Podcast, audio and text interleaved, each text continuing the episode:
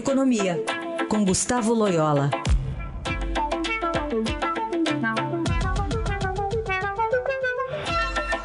Oi, Loyola, bom dia. Bom dia. Falar mais uma vez sobre reforma da Previdência, né? Porque o texto vai chegar ao Congresso efetivamente, né? Na mesa das comissões ali já essa semana. O presidente Bolsonaro deve reafirmar a importância da reforma também na reunião ministerial que terá amanhã, né? Para dar munição para os ministros defenderem o texto.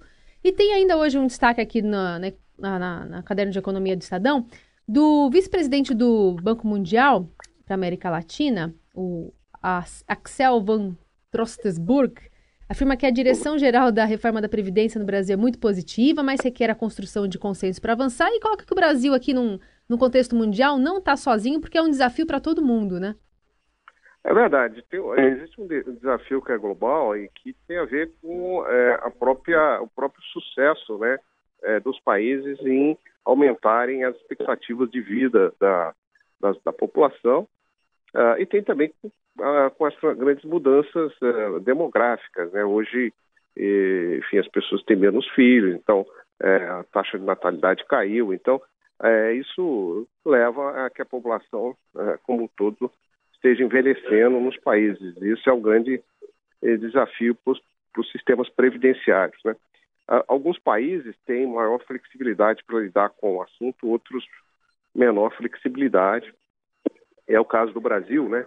que já tem uma despesa previdenciária muito elevada, uh, embora a nossa população ainda esteja longe de poder ser considerada uh, uma população envelhecida. Né? Então, é, ainda há tempo de nós é, cuidarmos do assunto antes que isso fique é, antes que isso fique inadministrável, né?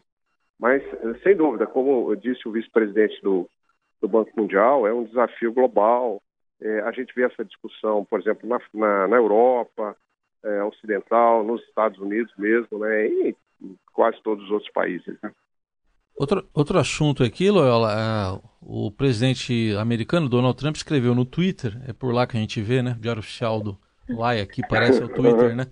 É, ele escreveu que negociações com a China tiveram progressos substanciais e por isso ele adiou os aumentos de tarifas para produtos chineses que passariam a valer no sábado e falou até num possível encontro com o presidente da China, Xi Jinping. E aí, é, é um bom sinal esse? Pode se encaminhar para uma solução?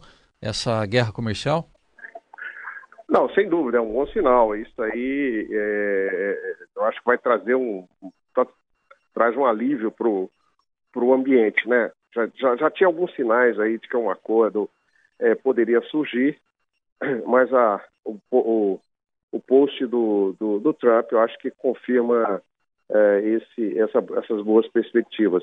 Eu acho que o mais importante aí é afastar é, do cenário, o espectro da, da guerra comercial, né, que poderia é, ser ruim para todo mundo, né, ruim para a China, ruim para os Estados Unidos e ruim para é, terceiros inocentes aí na, na, história, como o Brasil, né, é, é, que nós, nossa economia é, exportadora de commodities precisa que a China esteja crescendo, né, e, e portanto qualquer ameaça ao crescimento chinês atingiria fortemente é, também a economia brasileira. Né? Então, acho que essa, essa descompressão vem num momento é, bom e espero que, vamos dizer, isso se transforme mesmo em acordos formais né, entre China e Estados Unidos e, e a gente tira essa, esse tema aí do, da frente e, e, e, vamos dizer assim, seja menos uma incerteza é, no cenário econômico futuro. Né?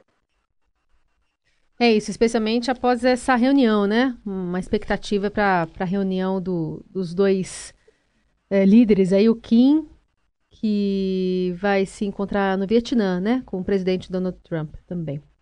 Exatamente. É, é, acho que seria um bom encontro pessoal, um bom momento para selar aí essa, esse acordo, né?